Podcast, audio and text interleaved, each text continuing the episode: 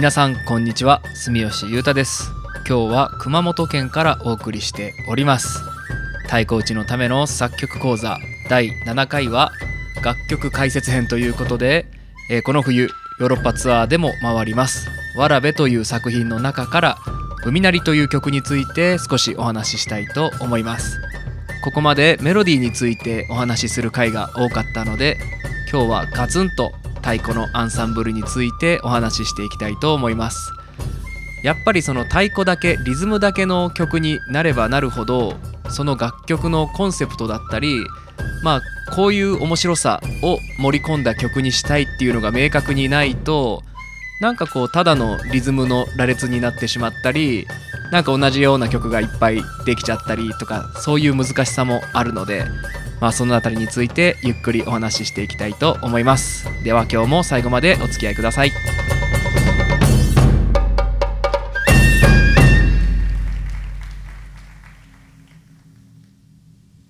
ちょっといつもと違った新鮮な始まり方をしております。今日はわらべの DVD にも収録されている初演の時の海なりの音源を使って解説していきたいと思います、えーそもそも、まあ、なぜこの曲が生まれたかっていうところからお話ししていくとまずわらべの演出家の船橋雄一郎さんから、まあ、俗のような楽器編成なんだけど全くテイストの違う新しい太鼓アンサンブルを考えてほしいというお題をいただきまして、えー作り始めました。でまあ「わらべ」っていう作品は鼓とわらべで連作になっていて、まあ、鼓がこう太鼓そのものにフォーカスを当てたものだとしたらわらべは人にフォーカスを当てるっていうなんかコンセプトがあったんですね。なのでなんかこの「海なり」っていう曲も人の癖とかこのリズムの持つ独特の鉛とかあの強く叩いたらみんな勝手にこう走って速くなっちゃうとかなんかこう右手と左手が同じ音が出なくて右利き手の方が強くなっちゃうみたいなそういう癖のようなものをもう一回こう何て言うんですかねリストラクチャーして、まあ、楽曲に反映したらどうなるかなっていうところからスタートしています。あのまあ今後ろドカスカやってますけどこの部分はまだインプロなんで特に解説することはないです。貯めますね。はい始まりました。と言っても実はここも3拍子ということと、まあ、全体の小節数だけが決まっていてリズム自体はインプロなので、まあ、このインプロをやってるうちにもう一つお話ししたいんですけど前々からその北陸の方に伝わる太鼓打ち競技会太鼓打ち競技大会っていう太鼓にすごい興味があってそれがすごくなんていうかこう太鼓らしくてまさにこう癖がすごいんですよ。一つの太鼓に2人ついて1人が地打ちをやって、まあ、もう1人がこう自分の手を、まあ、即興的にこう打ち込んでいくんですけどその地打ちのグルーヴ感も素晴らしいしまあソロの人のフレーズ感もすごいなんかこう独特な良さがあってしかもそのペアが変わるとみんななんかこう自分のノリを持っているっていうのが本当に素晴らしいなと思ってこの海なりにはそこからインスパイアされたものがふんだんに盛り込まれております。そんなこと言ってるうちに本編が始まりました、えーこの曲はですね今後ろでやってる、まあ、イントロの部分と A と B あとはまあいくつかの展開で構成されています。こう地打ちも独特でこうバチをこう画面に押し付けるみたいにして叩いてます。こっからが A です。太鼓打ち競技会の皆さんのこうフレーズを研究してなんかこう独特の何とも言えないシンコペーション感っていうかドゥタンスタントントントンタンみたいなこうどっから始まってんの？みたいな要素とかそういうエッセンスをこう取り入れながらフレーズを考えていきました。でこっからが B です。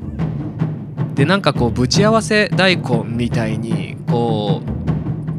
合戦なんかこう競い合ってるみたいなのもちょっとこうテイストとして入れたいなと思ったのでまあ桶桶軍と宮太鼓軍でこう掛け合うようにして A と B のフレーズを交互にやるっていうのがこの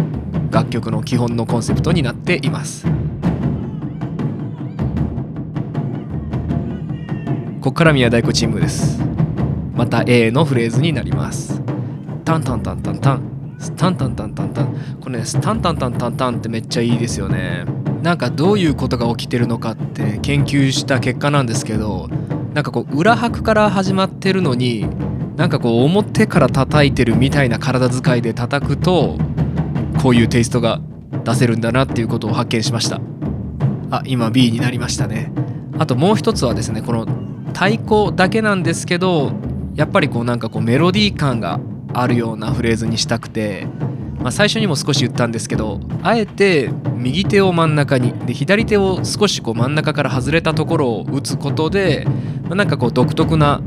あのー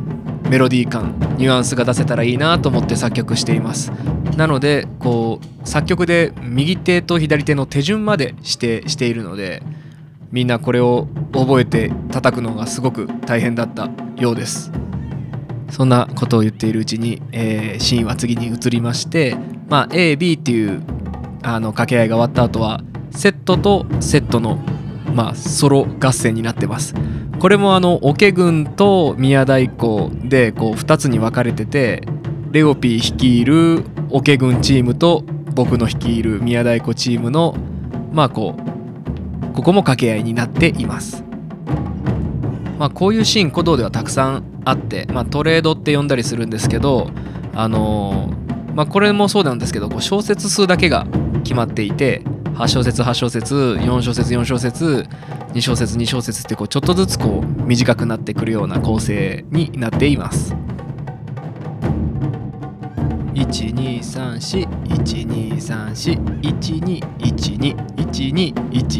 1111一緒に盛り上げて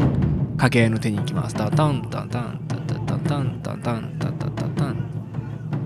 この時の掛け声うるさすぎじゃね？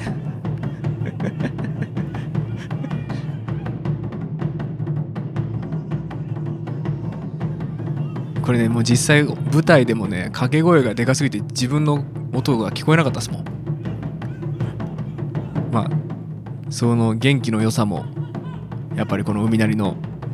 コンセプトということで。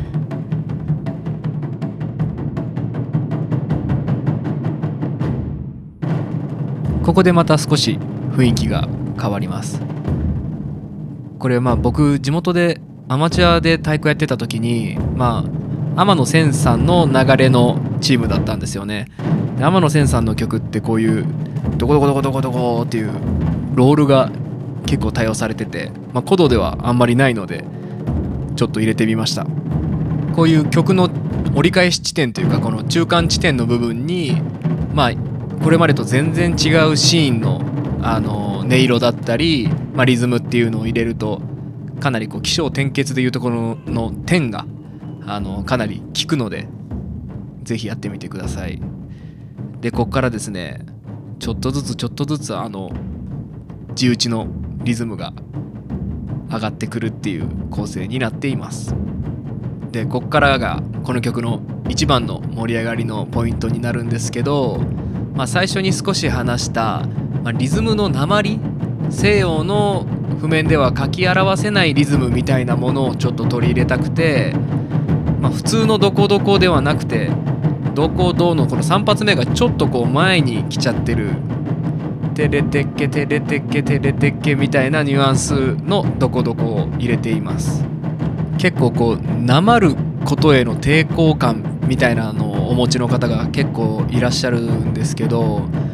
なんか僕的にはなまってるわけじゃなくて、まあ、作曲なので音符と音符の間に音を入れちゃいけないっていう決まりはないので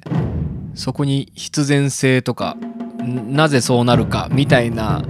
ものまで求めなくていいんじゃないかなっていうのが個人的な意見です。そんなこと言ってるうちに、えー A に戻ってきました。この A のフレーズにはもう一つ実は仕掛けがあって1234123412123っていう風にこう一箇所だけ2拍子が入ってるんですよね。まあなんかそういうのを入れることで少しこう引っかかりが出るっていうまあそんなスパイスも隠されています。そして今 B のフレーズですね。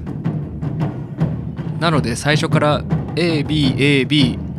で太鼓セットの掛け合いがあって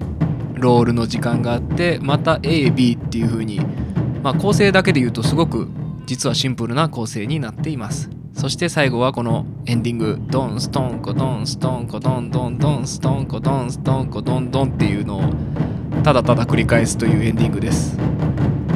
これもあの速くなっちゃうみたいなのをわざと取り入れて見ています、まあ、こんなに速くなっちゃうことないと思うんですけど、まあ、最初にも言ったこうリズムが走っちゃうみたいなのをあえてやるっていうのが最後の締めくくりのリズムになっています。はいということでいかがだったでしょうか。まあ本当にいつもお話ししていることなんですけど、まあ、作曲っていうのは、まあ、実際こう音符を並べてリズムやメロディーを作っていくっていう作業なんですけどやっぱり一番大事なのは、まあ、骨組みになる部分、まあ、道筋とも言えると思うんですけどその曲がどこに向かおうとしているのかといったようなことを、まあ、自分でもしっかり持つことで、まあ、それが何て言うかこうチームだったら周りのみんなにも説明できて、まあ、芯がこう一つ通ってることで曲としてのブレも少なくなるし、まあ、曲として音楽的なまとまりっていう意味もそうですし、まあ、チームとしてアンサンブルとしてこうみんなが納得してあの一つの曲に取り組むことができるっていうのが、まあ、一番大事なことかなと思います。はいでは今日もメッセージフォームの方をご紹介したいと思います。ラジオネームみのかんさんより民謡音階スケールの回ふむふむと聞かせてもらいました。お祭りっぽい楽しい曲調にするにはスケール以外にも基本的なリズムなどありますか？というメッセージをいただいております。あのですね、まあ、祭りっぽいっていうのが、まあ、どういったもイメージなのかっていうのはちょっとあの個人差あると思うんですけど、まあ、一つ言えるのは実際の郷土芸能をちゃんと聞いたり勉強したりしてみるっていうのは本当にすごく大事なことだなと思っていて、まあ、今回の海なりなんかもそうですけど何か一つこう郷土色のあるもの土着性のあるものっていうのがこうモチーフとして入るだけでその楽曲自体がすごく根深くなるような気がしていてそういう要素っていうのは、まあ、積極的にリサーチしてみるのがいいんじゃないかなと思います。はいということで今日も、えー最後にデモ音源を流して今週も終わりにしたいと思います。